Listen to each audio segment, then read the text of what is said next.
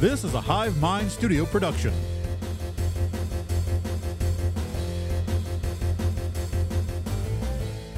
Hello, gods and goblins, deities and deviants, and my fellow what the fucks. You're listening to Playing with Advantage, an informative podcast about the various origins and topics dealing with the tabletop role playing genre. I, as always, am Kenneth Moffat, the Southern GM, and with me, uh, we have our hive this afternoon, as always, with James Bardwell Hello.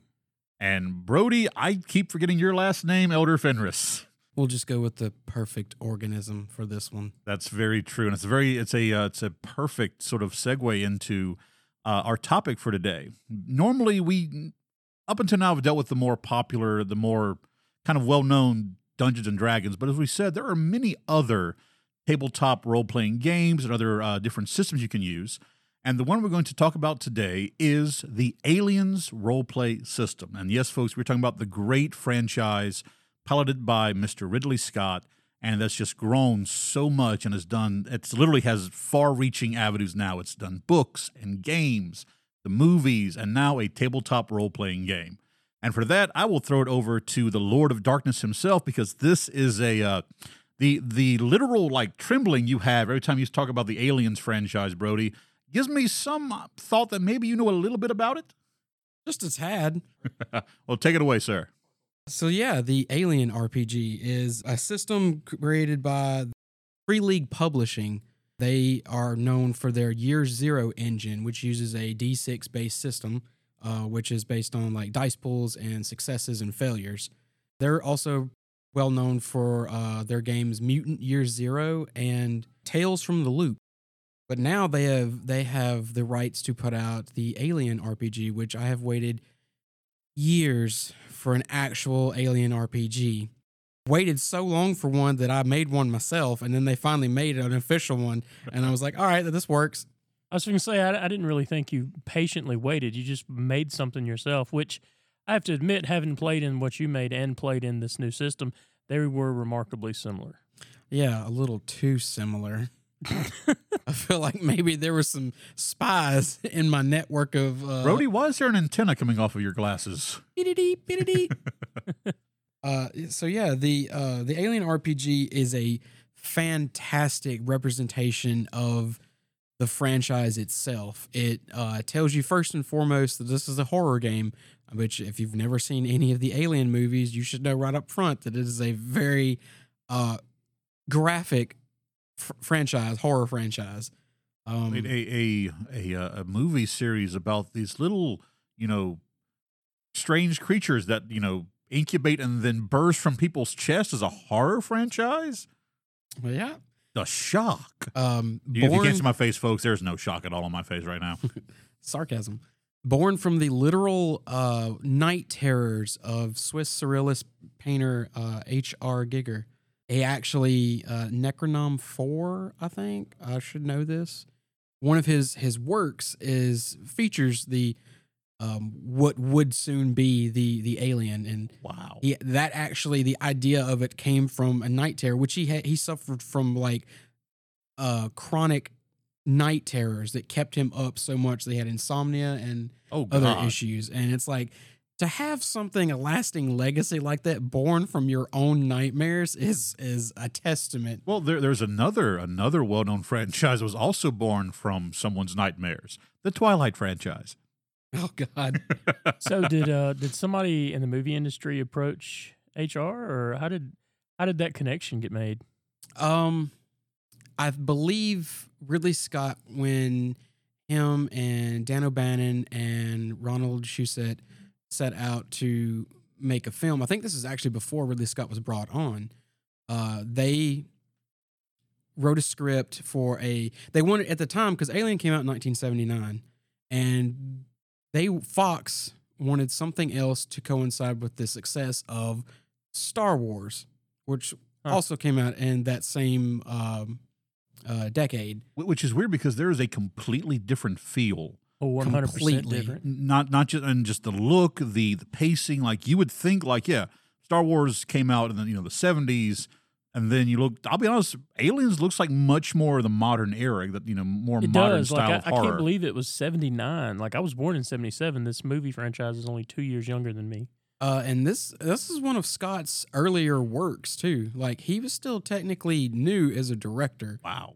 Um, Scott actually was the one that when they were going through uh, ideas, the the original concept ideas for the alien was way different and l- much less scary.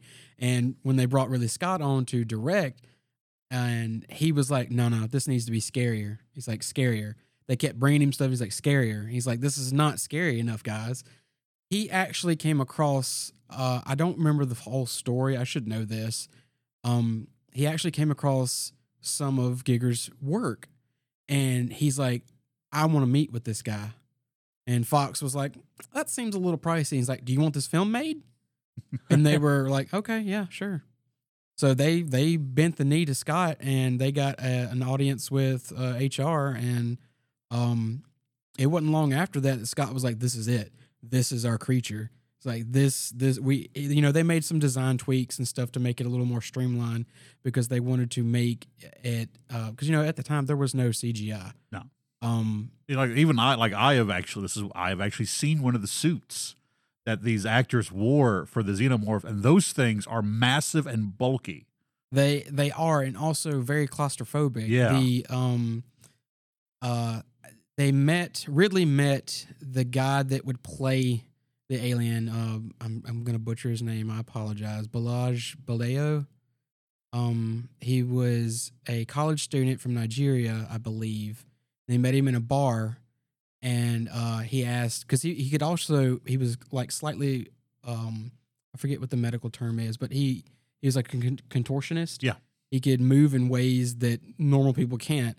And Ridley was like, "Would you like to be in a movie?" I, could you like? Could you imagine you're sitting at a bar and you you know you and this guy are talking and it comes up that you're super flexible and he's like, "Would you like to be the thing that everyone fears in their nightmares?" Well, that, that's the thing. It's like, sure, I'll go home with you.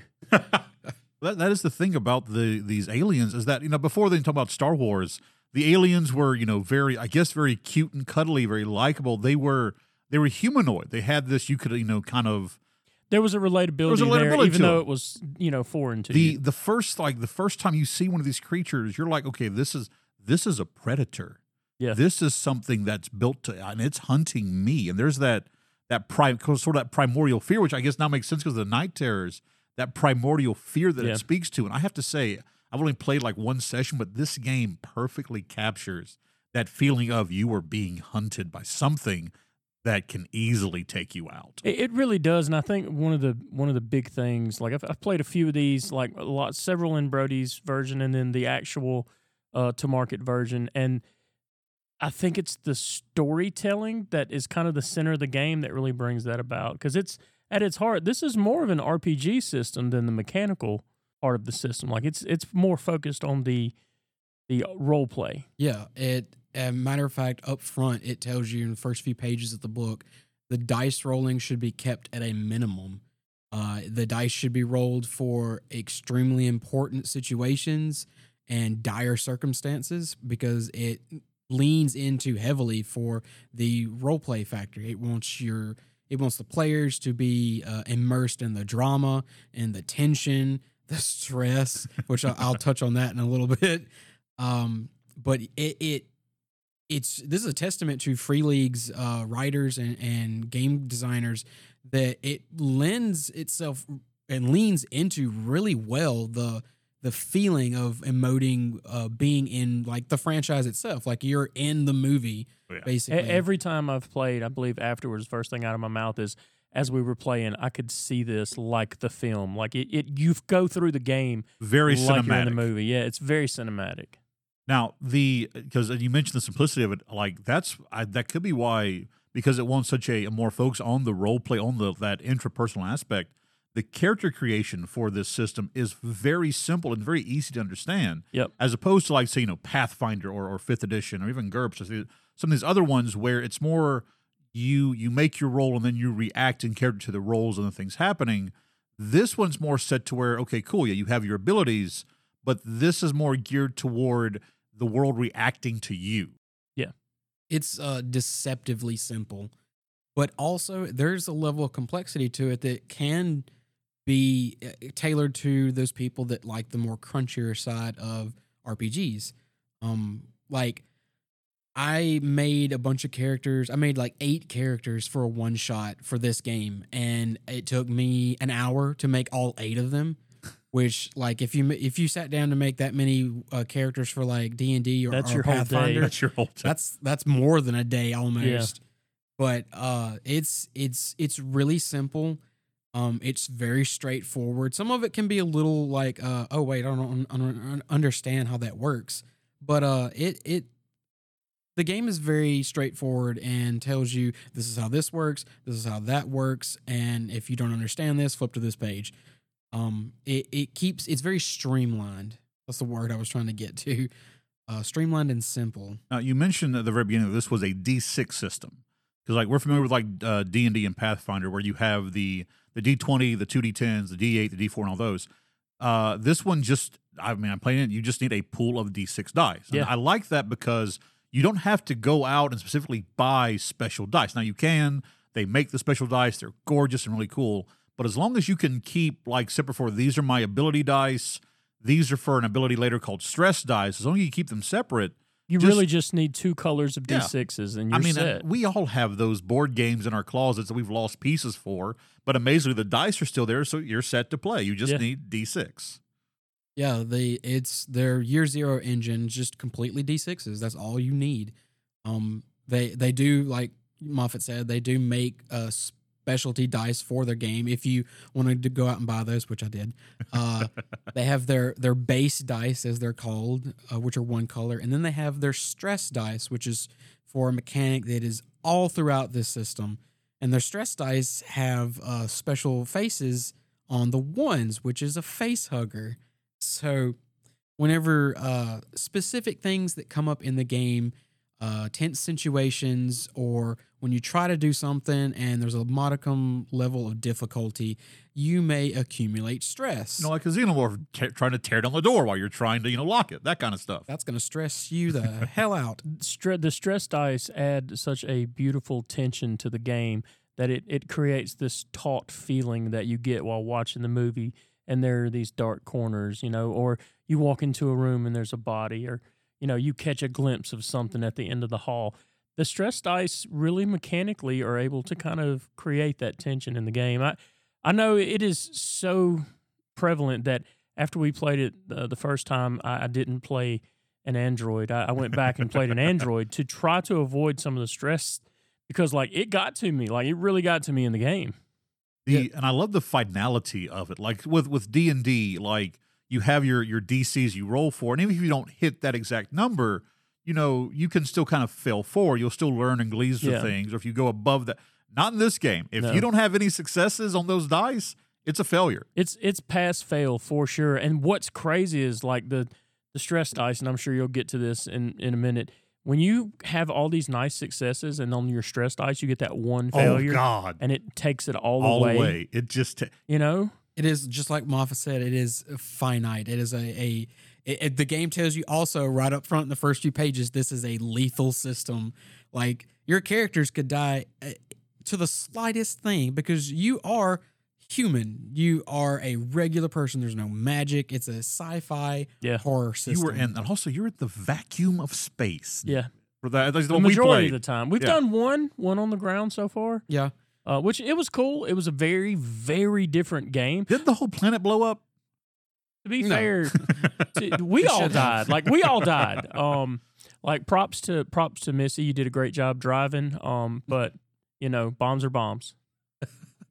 uh yeah the the stress mechanic uh lends itself to really creating those situations of of feeling dread and uh, it does it really well to emulate that for the players as well because Yeah. you could have um with your dice pools you have like your your stats represent uh your, your different aspects like wits um logic your strength and agility and it's like different um mechanics that that um, do your skills and different things like that, where you can be focused in different different areas of expertise, and you could have like uh, a four in, in a stat. That means you have four dice to roll, and you have four chances. To, Which you know, I to love. get a I love the simplicity of that. It's not you know okay I have to had this with this modifier and yada yada. No, it's just I roll this many dice. What's my pool? That's What's my what pool? I roll. Yeah. Did I get any successes? Which what are successes on the on the dice? Successes is just a six, only a six. If you get one or more sixes,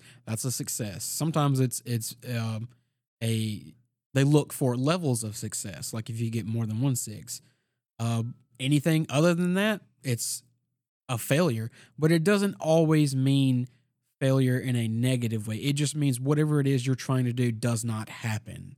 Like um, you're trying to unlock a door and your friends are standing behind you uh, doing Overwatch. They're they're got their flashlights and their one gun and they're looking down the hallway to try to make sure nothing's coming down the corridor. Well, you're trying to hack this door open and you have no stress. This situation would probably present itself to being like, all right, this is going to be stressful because not only are you being hunted, uh, you're trapped like a rat at the you end. You don't know what's on the other side of that door. You don't, yeah, you don't know what's on the other side of the door. So you'd roll, say like you had a five, you roll five dice and you got no successes. That's okay. Deep breath. You can do something that's called pushing the roll, and you can only do it once. Uh, and it gives you another chance to try to do that. Now there are like class a bit like there's no really classes in the system. There have what are called uh, careers, Careers, which yeah. we'll get to that in a second. But you get chances to re-roll. But if you push the roll, as it's called, you accumulate a stress die, no matter what it is. As soon as you say, I push the roll, all right, you roll, but add a stress die to it. So now your stress doesn't always mean negative. It can benefit you because your stress dice adds to your pool, which increases your chances of getting successes. The downside to that is you have those stress die, and immediately if you roll uh, a one or a face hugger, if you're using the special dice, that's a failure. Whatever it is you're doing Doesn't matter how Does many not matter. successes. does not matter. And, and the cool thing is, it's not always prevalent or clear to the player what the failure or the success entails. A lot of that is on the the side of what and uh, you know. You have the D and D as the dungeon master, have game masters. I love the one in this one. You are the game mother. Game mother. What I And- think's crazy about the stress dice is like once you get it, it's yours. You have that. Yeah. It's Yep. not like okay, well I failed. Here's the stress dice back till I try something else. No, that's You in your pool now. Oh no, you that you accumulate that. Yeah. Like I think the last time we played, it, it was the closest you've come to handing out all of the stress dice you own. I believe there was eight. Somebody had eight stress dice. Yeah, like literally, Oh, people people were at the table standing up, wringing their hands and wiping their foreheads and debating whether or not they should try a roll because it's like, well, I've got these eight stress dice and I got to not roll a one on all of those and hopefully get a success on something. now That's I ridiculous.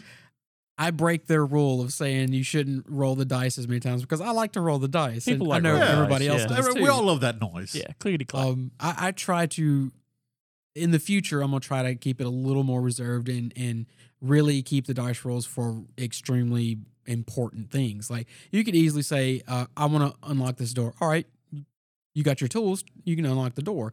Now, I mean, if there's a level of difficulty there, be like, okay, there's no power to the door. All right, well now we got to figure out how to put power to Yeah. the door, or you know whatever like that. Um, I will say this too before like jumping off to the next part. The there are ways to reduce your stress, which is really helpful. I know Thank certain careers have like when when I played the I had the uh the career that basically because you can't like just it's not like in D and D D&D where actually I'm sorry it is forgive me I misspoke it is like in D and D where you have to have a a safe place to take a rest yeah. Yep. and then by resting you remove stress dice in the career I had when you re- remove one dice I could instead remove you removed an additional one which was which was great which that kept our game like very few people got above like three stress dice Yeah. to their pools which was which was fine uh Wasn't doing my job. I played a psychiatrist, psychologist. I'm not sure in this last one, and like they have an ability to remove stress dice. And then there's the items. Like everybody has a Yes. was it A signature signature, item. item. Yeah, It could be like anything. It's just something for your character to kind of uh, relieve the tension. And one of my favorite things to to ask when somebody says, uh, "Is this a safe space?" I'll say, "Do you feel safe?" Do you feel secure? So the correct answer to that in the Aliens game is no, No. never. Never. Never. My favorite signature item was uh I think Ashley played a character named Keith, which was super yee yee, and he had a can of Copenhagen. Oh God. that was his safe item. You just take it out and thump it. Yeah. Yep. I grew up with those guys. oh Uh, yeah, same. Uh, so the game itself has two ways to play. There is a campaign mode and a cinematic mode.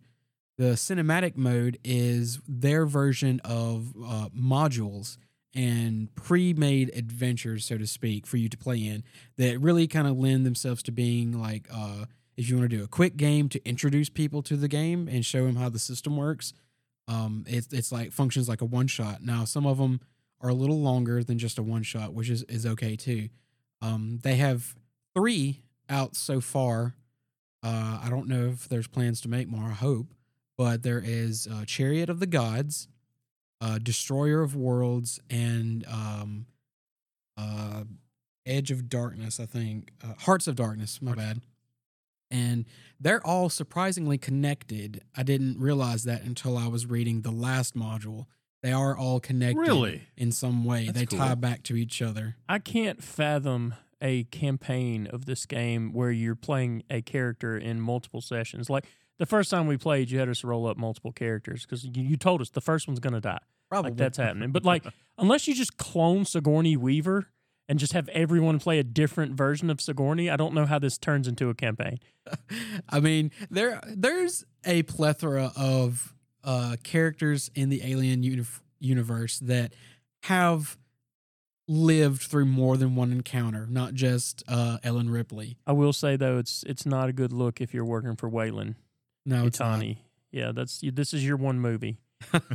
uh which so the campaign mode is like kind of what James was saying is uh if you playing you sit down to make your characters and you make a campaign it's you telling your own story um I haven't done that yet but I would like to actually it's on my to-do list is to play a full-length like campaign I'm this. in.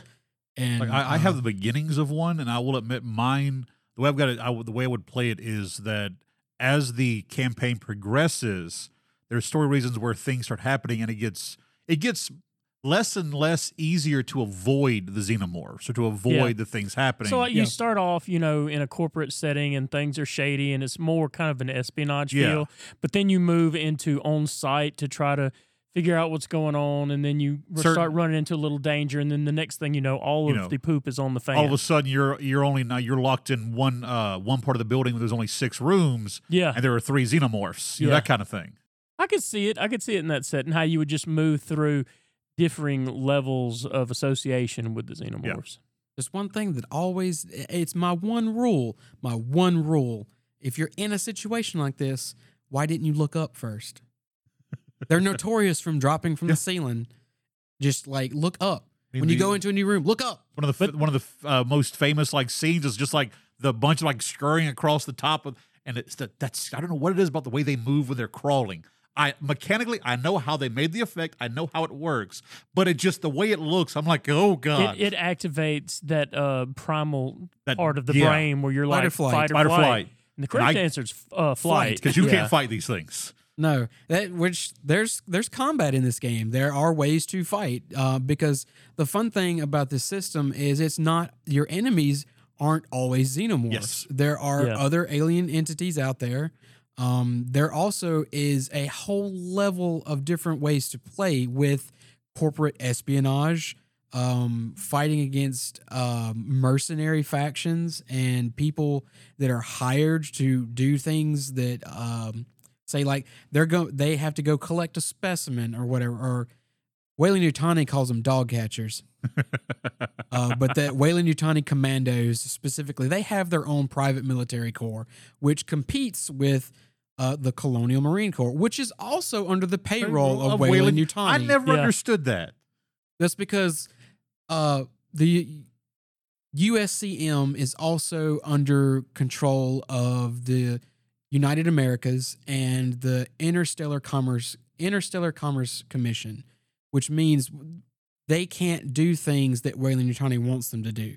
Weyland Yutani will do all sorts of shady stuff. So that's why they have their private military corps. Now, to the uninitiated, I know a lot of what we're saying is just blabble, but if you go and pick up the player's handbook for uh, for the Aliens RPG, this is all in there. Yeah. Yeah. You have maps of the galaxy, you and have beautiful books. territories, and all. You don't have like you could literally go in knowing, okay, aliens are they come from eggs, they latch on your face, they burst out of your chest.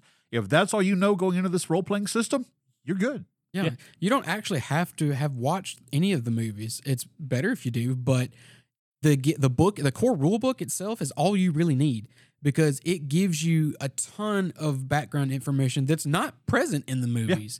Because there's yeah, you things that surprised me with some Yeah. stuff this last time we played. And I was like, wait a minute. That that's a thing? He's like, Yeah, there's a lot in the books that you don't know just watching the movies. they they talk about it a lot in the movies, but they never elaborate on it. So it leaves you like, well, what does that mean? Like, Yeah. what is? I would like to see this. There's always been that huge thing, like I want to see the aliens on Earth in the official like timeline. Can confirm, no, you don't. yeah, you don't. There's plenty of books and comics where that has happened, but uh, Batman has, I think, tangled with three of them by this point on Earth. and Green Lantern. And Green Lantern and Superman. I think Wonder. Yeah, yeah. It's Uh, that was back when Dark Horse still owned them. Yep. Um, there's no telling what's going to happen now. Uh, side story. Um, yeah. So let's let's get because you mentioned combat. Now, how how does like the combat of the Aliens RPG differ from you know Pathfinder or D and D? What is the what is the differences in there? you have uh, like it doesn't really lend itself to using miniatures. You can, uh, but it gives you ways for keeping it all in theater of the mind. Uh, now I love using miniatures, so I'm gonna find a way to use them. But so far, I haven't done that in any of the one shots or games that I've run. I know I'm staring at a cabinet right now containing multiple versions of uh, of xenomorphs, and they're all terrifying. Um, like the combat itself is uh, it's very simple. Uh, it's pretty straightforward. You have ways to to hit and deal damage. Your armor uh, works like wh- it works in a way that I like armor to work, which is basically just damage reduction. yeah. Uh, I don't particularly like how in other games, like specifically like fantasy settings, that it just adds to preventing you from getting hit. I, I like it better when it's an actual representation of what armor should do. Um, Like I the the GURP system you have, it is literally called your DR, your damage reduction. yeah, I think I Uh, like that better too. I think it's a, a little more realistic, which the game leans into the realism because I mean, there's there's uh, only two things that you can actually play in the system. You can play a human or an android. Whoop whoop. And androids have their own specific set of rules that they have to follow as well. My they personal favorite to play. I love the androids in this Yeah, game. I, I loved I loved playing my human guy. Uh, that the, was- the main him. thing for me about the androids is one, you don't have to roll the stress dice. Now, correct. That being said, I can't push my luck as an android, Yeah. or I can't push the roll as an android. Like I don't get to do that. So you know what I roll is just what I roll. Uh, I either do it or I don't. Yep. And it's it's there's a level of deception that comes with that because it tells you up front, do you want to be open with your party if you're an android or do you not want to be open and let them find out in the game? Say if you get injured, it's going to be pretty prevalent when that white circulatory fluid Yep. comes out and he's like, "Oh, you're not human." That kind of reminds me of the one of the differences that this game has with most of the time when I like when I'm running or playing a game, I ab- abhor the idea of player versus player stuff. But this game has like a, a like a secret agenda pretty much for each of the characters that will sometimes pitch you at odds with one another, but it doesn't have that n- that nasty feel to it. Yes, it will, Captain. It will most definitely do that. There there I may have shot some people in a game me and Moffat played in as the captain. the the system has um what is called a buddy and rival system and an agenda system. The agenda basically gives your character a goal to complete, and whether that goal is good or bad uh, is dependent on the agenda. Now, in cinematic gameplay mode, uh, your agendas and your buddies and rivals are determined for you because they're pre-made characters. In campaign, that's that's different. That's up to you and your your game mother to figure out. Um, I, I, what I enjoyed like during the cinematic where we played was or the uh, where it was the our motivations they they didn't change they evolved like mine originally was yes, protect my crew Yeah. Then it went more to like you know get the crew, get my get my crew off the ship, and it kept kind of you know changing to various points where in the end my character's like okay, I have to get them off. I don't care about myself. My crew gets off this ship, and if anybody you know hurts my crew, they're no longer part of my crew. Which I still look, and this game is so. It it was just watching your character go, James. I'm sorry, it was just talk about like right and flavor for the Aliens franchise.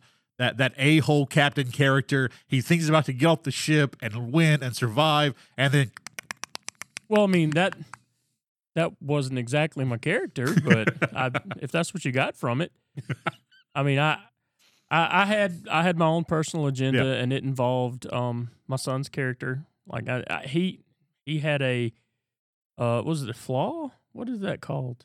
Um, he, it wasn't a flaw. It was his, um, his signature item, and he just kind of leaned into it. His signature item was a pill bottle because he Yeah. was a junkie. I thought the pilot was the thing with he his his his uh I guess not class, but his career with pilots. There was a thing he could do with Adrenaline junkie. adrenaline junkie. That's it. Yeah. So basically, he you you were giving him the the, the I, I enabled him because I needed more performance out of him. Yeah. Um, when I when I when we came to a point to where there was going to be a conflict in who was in command, because we had found another captain, I very quietly and manipulatively took that captain to a place where he could be remanded to not being a problem. AKA you shot him in the head. I did shoot him. Look at me. Um, I am the captain now. And that's the thing. It it was right. in the- Like there was at no point did I feel like that was out of flavor. Or and look, I dude, Z- I, to me, Xander's character, I loved his character oh yeah, he he played. he it played was that. He played that up great. The the my rival was uh, Beck's character Yep. in that one because they were they were playing the uh, The company Weyland, man. the company, Company man, the man. Weyland Company Yutani, Yutani agent. Uh, we were at odds like the whole game, but there were also points in there where we found spaces to work Yeah. together because our agendas would line up. It's just that when they did not line up anymore, it kind of got to a point of I need this person to not be an issue at this point because now it's it's not going to come back around that we can work together. I, I like to think that my character, you know, kind of really turned the corner when I found that shotgun. That that was when it was great. I, I knew my character was going to die, and it was probably going to be a result directly of the things that he had done in the game to the people in the game. Um, and like separating himself from the crew in your character's eyes, yeah, that was that was ultimately the thing that kind of got him because I feel like your character would have came to bat for Yeah. him. Um, but it, it was pretty apparent that I had done some nasty things. It, the because the thing is like uh Beck's whole thing, their character. When I'm not I'm trying not to spoil how it ends, but there's a part where basically uh Beck's character went, okay, save everybody, and I will give you this information. And in that moment, my character went, wait, they're willing to basically get everybody. Okay, they they have become part of my crew. They they are Which they weren't. They, they, were weren't. lying. Yeah, th- yeah. That's that's the company thing. man. company man. But at the, The time, company. my guy, you know, kind of okay, you're helping my crew, and then you, but yeah, honestly, I was prepared. The way I had my guy going, I had, I was ready for my guy to go down. I want him to die in that moment of, you know, in front of their airlock as it's closing. He's just unloading, uh, you know, round after round into these things. I was wanting to go the massive hero's death, and I survived, oddly enough.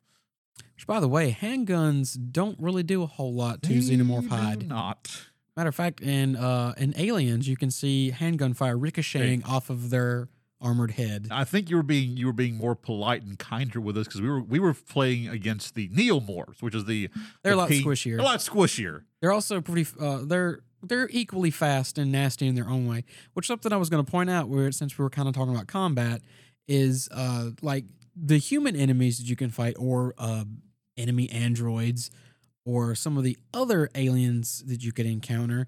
That you know you may stand a reasonable chance. The aliens, like the Xenomorph Hive, any of the cast in that, drones, warriors, uh, Praetorians, any of that nature, nah, nah. Like the table that they get, there's no damage for them. You when if they hit you, you roll a d6 on a specific table, and there are six options. One of those options is how they're going to kill your character. Yes. That is literally how that goes. To me, that appears to be your favorite part of the game because every time you get to roll on the table, Those see you- eyes light he up. giddily It's- snatches yeah. up the book, flips to the table, is like, "Let's see what happens." which, by the way, I, I would like to think that if somehow a Praetorian had gotten in the mix of that on the Cronus, my guy just would have went, "Oh, who just crapped my pants?" Um, Yeah, I haven't. haven't had a chance to throw anything of that higher stature yet.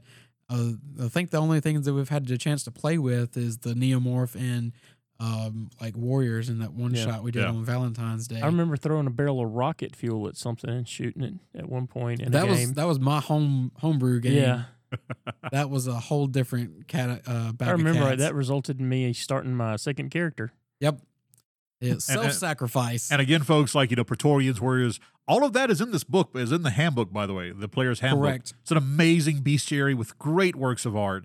Uh, so what I'm saying is, hint, hint, go buy this handbook. It's great. I it's, love it's it. definitely worth It's it. It's a gorgeous book, like is. full color, front to back, and it's like you you could tell the production quality that went into the this and this and book. it's such an easy read. Look, I'll admit the D and D hand, the D and D player's handbook, it's a little bit. You kind of have to slog through some parts of it.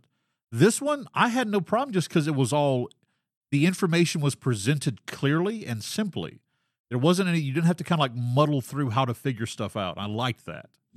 yeah, there's um the core book and then the three modules that you can get. Uh, there's a starter kit that actually I believe comes with Chariot of the Gods, and um, there is also a book specifically for uh, playing in Marine campaigns like Colonial Marines, which is it's it's called the Colonial Marines Operations Manual, and it it also expands further. Like the, it, it goes into detail about uh, all of the information about how the United States Colonial Marine Corps was formed, what they do, their campaigns, like throughout wars that they fought, like stuff that is not So touched much on details, at yeah. all in the Alien universe, and in it takes stuff from the comics and the novels too, and canonizes it. Which, by the way, these books are canonical. Like the films, it, also tells you up front too which films are canon and which ones are not. and since ugh, I hate to even utter this, since this franchise is owned by Disney, this whatever they put into this book is canonical. So end of story, which has been a huge debate in this fandom for years. I'm gonna go ahead and predict it right now because uh, Disney has a Y at the end of it. It is Weyland Yutani. It is the Yutani. they they are the Yutani. uh, there's such a the universe itself is so bleak. Like the franchise has a lot of those tones of corporate overlords. It does. Like yeah, there's there's governments in the world, but they have so little say. The corporations run everything, and Weyland Yutani is one of the biggest. They have their hands in everything from pharmaceuticals, robotics, space travel, weapons Biotech. manufacturing, bio uh, bioweapons, everything. Uh, yeah, did I say space colonization? Yeah. That's a thing too. Sp- uh, spaceship uh, design and engineering. Um, the the Colonial Marines book actually was pretty cool because I got to learn about like their campaigns, like the wars on the frontier against other militant groups and guerrilla factions, and it's like like I didn't even know half of this was a Oh thing. wow. There was like a whole colony uprising where the Colonial Marines had to go in and basically like, all right, um, we know you're wanting freedom, but uh, this is not the right way to do it. And it's like, oh, this is some dark shit. Damn. Um, I was trying to think of what I was going to say. That that sounds very similar to kind of like some of the the Firefly stuff with the colonization and the war and the stuff they had. Didn't you say that there were some like connections between Yeah, you mentioned Weyland the uh, Yutani and one of Firefly the and some other things? one of the ships in the big scene where they're uh, flying through Reaver space in the the Serenity movie. You mentioned that It has one a of the Weyland ships. Yutani logo. Yeah. oh, that's the crazy. very first episode of Firefly, when they're you're watching the the fight in the valley with Mal, and he gets on one of those um uh big like platform guns, and the little monitor uh, that he looks into when it springs up, and the top center is a Weyland Yep. Yutani logo, which means they supplied weapons to the Alliance. I, I know, like, there's a lot of them. Like, I went back in uh, Fallout Three and Fallout Four. There's a lot of like uh, homages to, and then especially in Wild Wild Wasteland, there is for uh, Fallout New Vegas. If you get the Wild Wild Wasteland perk, there's a part where you come to the Nevada, the you know the new uh, the Mojave Desert, where there is a a guy laid out on a uh, on a rock. There's a bunch of like broken death claw eggs around it. Uh, and if you go look at the body, it says uh, like it, I think it like gives some name from the Aliens franchise, which is really cool. There's this look. This franchise has so deeply engraved in pop culture. It's not even funny. I mean, the There's a ton uh, of things that are Mel Brooks. Mel Brooks's Spaceballs, where the guy, you know, the freaking Hello, my baby. yeah, it was, thing that was funny was John Hurts again. He's like, oh no, Not again. not again. That was great. uh like this this franchise means a lot to me which is is weird because like how many kids growing up were allowed to watch r-rated horror films of this nature Jurassic Park terrified me as a young child, which I love it now. well that's pg-13 Yeah. but still and the thing is, this is back in the day when they you uh, that rated R that meant something. I mean, To be fair, you know, as far as the cuddleability of the aliens, uh, technically the queen is a Disney princess now. Oh god, Mm. so something i wanted to talk about too is like you know how they they canonize a lot of the lore that's not present in the movies. Like they they go into detail about like the governments and this it it plays into like how you want to build your character because this is information that you actually might need to know. Like um there's there's th- basically three powers in space like over the frontier which is um like the core worlds of the milky way galaxy and then everything beyond that is just um unknown space or semi colonized space you know, th- this this book has beautiful maps of all of this. I have a giant map uh, framed in my office of the star chart. Uh, there's the three world empire, which is uh, the UK and Japan.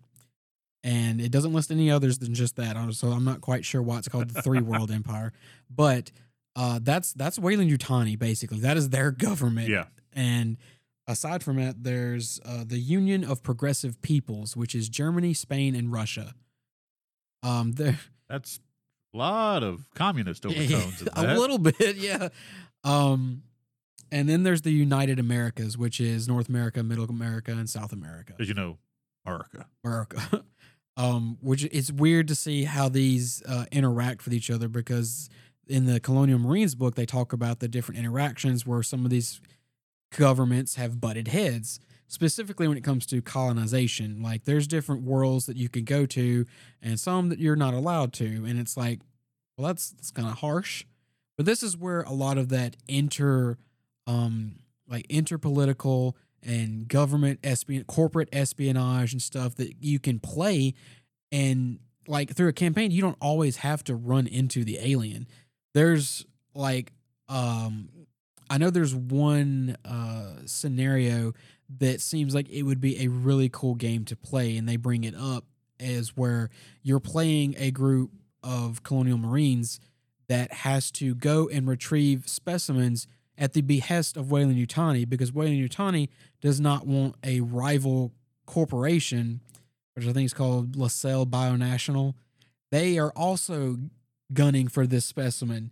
So it's a race against the clock against a different faction hired by them to collect these specimens. And I was like, that seems like it'd be pretty fun. Of course, there's also the risk of specimen got out. Yeah, Oh no.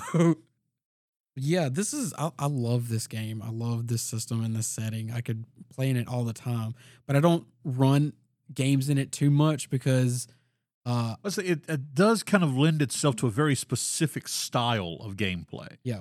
Now I mentioned that because I my favorite like sci-fi franchise is the Starship Troopers franchise. I love the book written by uh, Robert A. Heinlein. Uh, the you know Starship Troopers, the first movie was amazing. We don't talk about the second one. Uh, the third one, Marauders, was really good. The anime movies they've been doing are amazing. The animated ones are great. This is exactly that kind of system because much like the you know the the xenomorphs, the the bugs, the arachnids, they are that kind of like just a force of nature. I would very I would probably actually be very simple to just convert this over into the the Starship Troopers universe as well. Uh, James Cameron actually uh, had the cast of aliens read Starship Troopers, which is where a lot of their terminology came from, like bug hunt Yeah, and things which- of that nature. By the way, folks, if you haven't ever read Starship Troopers by Robert A. Heinlein, I highly recommend it. Uh, you there are tons of places on YouTube just to listen to it for like for audiobooks. It it is fantastic. And it goes into so much more in depth than just the what the movie does. There's so much more to it. Now, you like you mentioned that this is majority of theater of the mind, and I do believe that adds into it because, uh, like you you used uh, sound effects and audio cues to just magnificent, uh, magnificent uh, usage. And that does like the fact you're sitting there and you're focusing, you're thinking, and all of a sudden, you know, a noise, a door shuts. It, there, that adds so much into that that horror aspect. Skittering sounds, Skitter- alarm bells. Yeah, it, it's it's great. Uh, yeah, I like using the music to set the mood because a lot of the soundtracks, li- like, are that's what they were made for. Uh, they're some of them are very um, anxiety inducing. I should put it like that. Uh, there's one track in particular that no matter how many times I listen to it, it still makes my anxiety Yeah. go up because it's just it has almost like a heartbeat to it, like a do do do do do slow beat, and it's like oh, and it's steadily increasing in tempo. Another thing you mentioned is the I know like you know D and D. I think there's like 15 different classes, and while this one you only have humans or androids, and there's only about like I think six or seven careers. Careers. There are still so much you can do with that. It's like well yeah, there's only seven, but no, within those seven, there's so many different ways you can play those that it is just as like diverse as the the classisms of D and D. So there's like um they call them careers and there's like roughneck, uh, which is like your blue collar space trucker Uh, worker, You have um, company agent, which is like company you know agent, um, uh, adrenaline jockey or pi- for pilot, pilot, uh, uh, I think security officer. security officer, uh, colonial marine, and Colonial there's this whole it's it's it's so which the Colonial Marine book expands on Yeah. that. It gives more options to playing a Marine, like uh, Comtech, Smart Gunner, um, Overwatch, things like of that Yeah. nature. It's just like it, it expands on the squad mechanic for like being a Marine. So, final question, Brody. As as probably the uh, the resident, especially when it comes to the Aliens franchise, the resident uh, Lorthos, the the head nerd, the the you know the the the the the mother nerd as it is when it comes to the the Aliens franchise. Do you think this system does pays homage and does a an, does a job does the job of you know representing the Aliens franchise? How how do you think this relates from uh from the the source material? I think it's perfect. It does a very good job of presenting all of the relevant lore that you'll need, all of the feel of the movies. Um, it does a really good job at, at painting the lethality of uh, how it is to live in this in this setting. Because I mean, besides like the aliens, if you're just like you know space truckers, you got to worry about the vacuum of space, radiation, Random food meteors, and yeah. water, like things of that nature. And it's like Like there there is no magic to heal yourself Realism. or yeah, it's it's that's the thing, folks. It is realistic in that aspect where if you get shot, like in D and D, you have the the gunslinger class. Okay, you get shot, you take one d ten points of damage. No, in this game, if you get shot, you just may die. It's not a you know, it's a, a uh, uh, you're dead. Uh, but yeah, I I love playing in it. I'm not a big horror fan, even though I love like you know the Lovecraft and aliens and stuff. But this this spoke to that you know that love of horror that I have. The fact that you know, oh God, I'm going to die. I'm to die. This is so cool, but I'm going to die. That was just it was such a fun time playing in it. I would like to leave my last word with a quote. It's one of my favorite quotes of the franchise. It's that uh that moment in the first movie, if you've never seen it, where they're interrogating the android that has revealed his colors to being a company agent. And they're trying to ask him about the alien. And Ripley, played by Sigourney Weaver, says, Can we kill it? To which Ash, the android, calmly and coldly replies, I admire its purity, a survivor, unclouded by conscience or morality. I can't lie to you about your chances, but you have my sympathies. That is perfect. Uh, so yeah, with that, we're going to uh, end the conversation on the uh, Aliens tabletop role playing game by Free League. Was that the name of it? Free League Publishing. Free League Publishing, an amazing system. Go out, folks. Uh, pick up the just uh, you pick up the main book. You have to buy. You don't have to buy the dice for it. Like I said, just a great, great system. Uh, now, before we close out the podcast, you may have heard a couple of weird like sound deviations. You know, some weirdness with the sound and stuff. That's because, folks, we are in a brand new space. This it's it's so great. Uh, we are part of Hive Media, and the Hive has moved to an amazing new building. We have this wonderful recording room here that I'm just so excited to be in. I, I am so proud of this. This is amazing, man. You guys are doing an awesome job. So, with that, folks, we're going to go ahead and uh, close out for the for the day. Uh, I, as always, am Kenneth Moffat, aka the Southern GM. I'm Brody, Elder Fan. James at the Hive. And we just want to say thank you guys so much for listening to us. If you haven't followed or subscribed to us yet across the various platforms, please do so. Go check out my stream, The Natural Ones, on Twitch and on YouTube. Uh, go check out the Hive Media at thehivemacomb.com. Uh, go check out Elder uh, Fenris's uh, weekly stream of Stigande, Scars of Midgard. There is so much coming your way, guys, and we cannot do it without all of you. So thank you very much. I'm just going to end, uh, as always, by saying be good to each other. We only get one shot. Later.